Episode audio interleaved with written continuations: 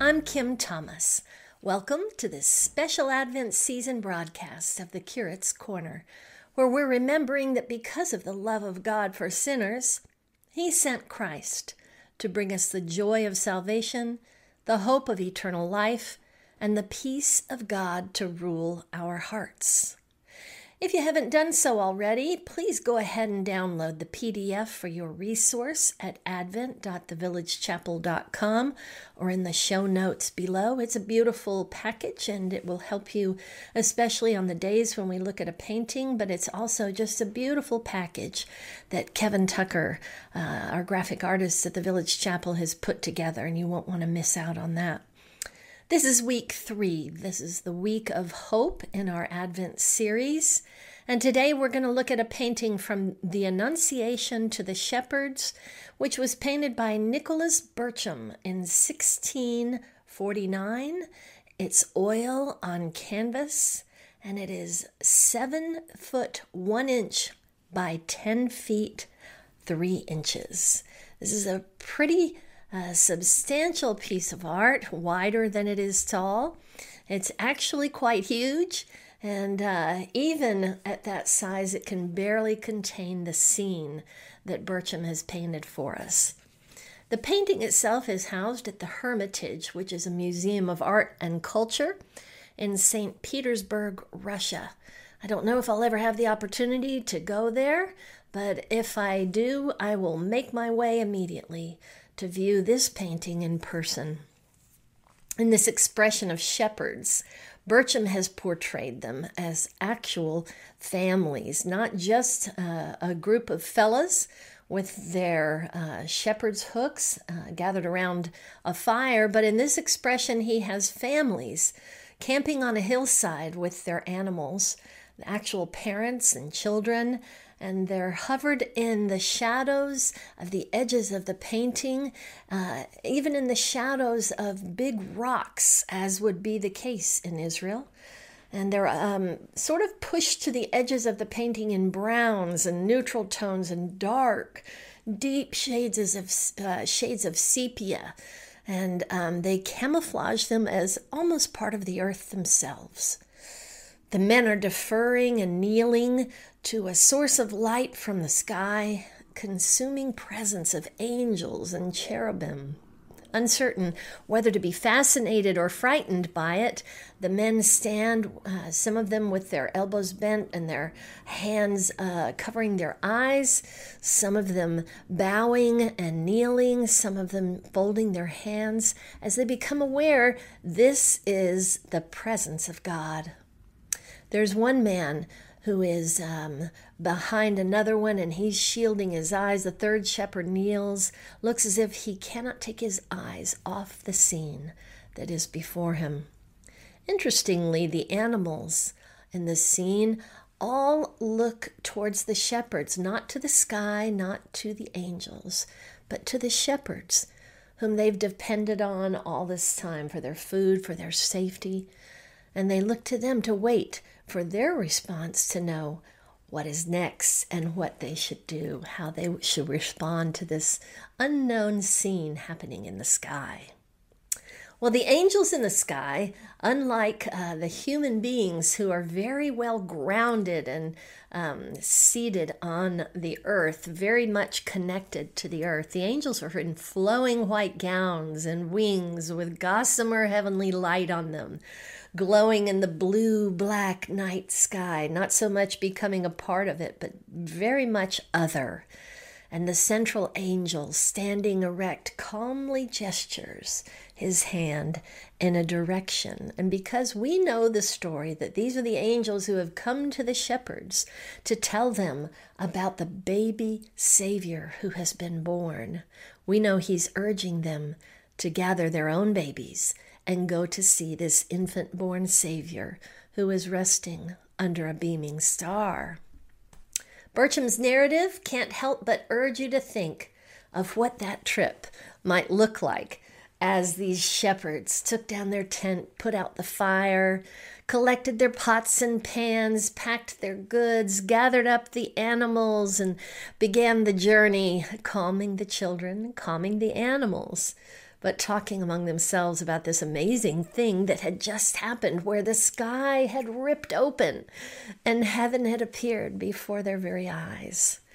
Had it really happened? Was it really true? Scripture tells us in Luke 2:16 that the shepherds went with haste. Isn't that fascinating? The shepherds didn't pause and wonder among themselves, could this have really happened? They went with haste. They didn't hesitate at all. They believed and they went just as the angels told them to. Well, Berchem, the artist himself, was a Dutch Italian landscape painter. It's said that he was the most important and versatile of the so called Dutch Italianates, painters who produced landscapes with a distinctly Italian flavor. It's even said that Berchem himself had never been to Italy before this painting, that it was many years after it, but was still quite influenced uh, by Italian paintings, paintings um, that had landscapes with a distinctly Italian flavor. Um, it's also said that he became one of the most sensitive interpreters of pastoral qualities of Italian landscapes. He was well known and loved for his allegorical scenes. This painting, in particular, is a great example of that allegorical style as he captures this beautiful scene, the painting resonating with the heavens, declaring the glory of God. And we see the vanishing point being somewhere up in the heavens. What an amazing night for the shepherds and their families. A Christmas Eve that they likely talked about every Christmas Eve for the rest of their lives. A beautiful scene captured by this amazing painter. And Berchem has sealed all of this in oil on canvas in a 7 by 10 foot scene for us. Today, our scripture focus is Luke 2, verses 8 through 14, and uh, it tells of this scene quite um, handily. Let's read it. And in the same region there were shepherds out in the field, keeping watch over their flock by night. And an angel of the Lord appeared to them, and the glory of the Lord shone around them Berchem captures that so beautifully in the clouds and in the glow that comes from heaven behind them. They were filled with great fear, and I think obviously he's talking about the shepherds. And the angel said to them, Fear not, for behold, I bring you good news of great joy, which shall be for all the people. And fear not's the most often repeated command in the scripture. For unto you is born this day in the city of David a Savior, who is Christ the Lord. And this sign will be a sign for you. You will find a baby wrapped in swaddling cloths, lying in a manger. That would be a very familiar scene, I would think, for the uh, shepherds and their families. So he's describing something that wasn't so foreign as these angels are floating in the sky. This very unfamiliar scene, they describe something very familiar. And suddenly, there was with the angel a multitude of the heavenly host. So now more angels, more and more, praising God and saying, Glory to God in the highest, and on earth peace among those with whom he is pleased. And then it's just a couple of verses later where we're told that they went with haste to see this child. Well, today's prayer focus is salvation. And uh, reading this passage really sets the scene for us to pray that prayer together.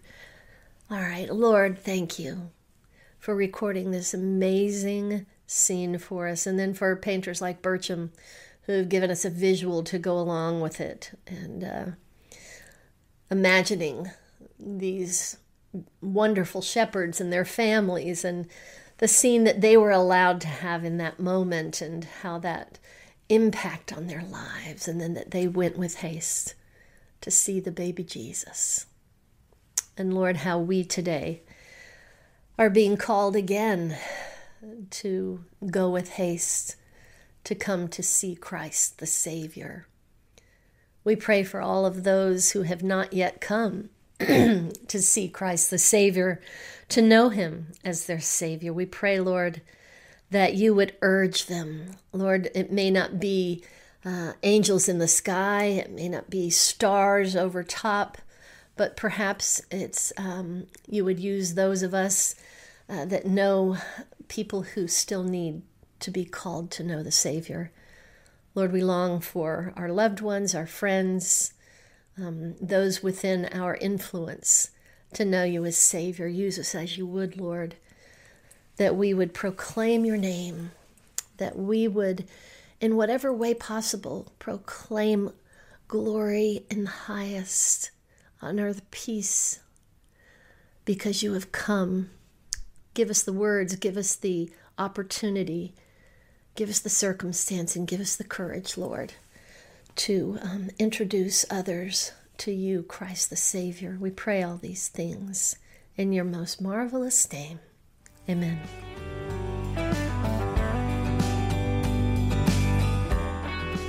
Curate's Corner with Kim Thomas is a resource of the Village Chapel in Nashville, Tennessee. If you find this daily podcast beneficial, leave a review and share it with friends and family. For more resources or to support our ministry, visit thevillagechapel.com. Music for this podcast by Charlie Peacock.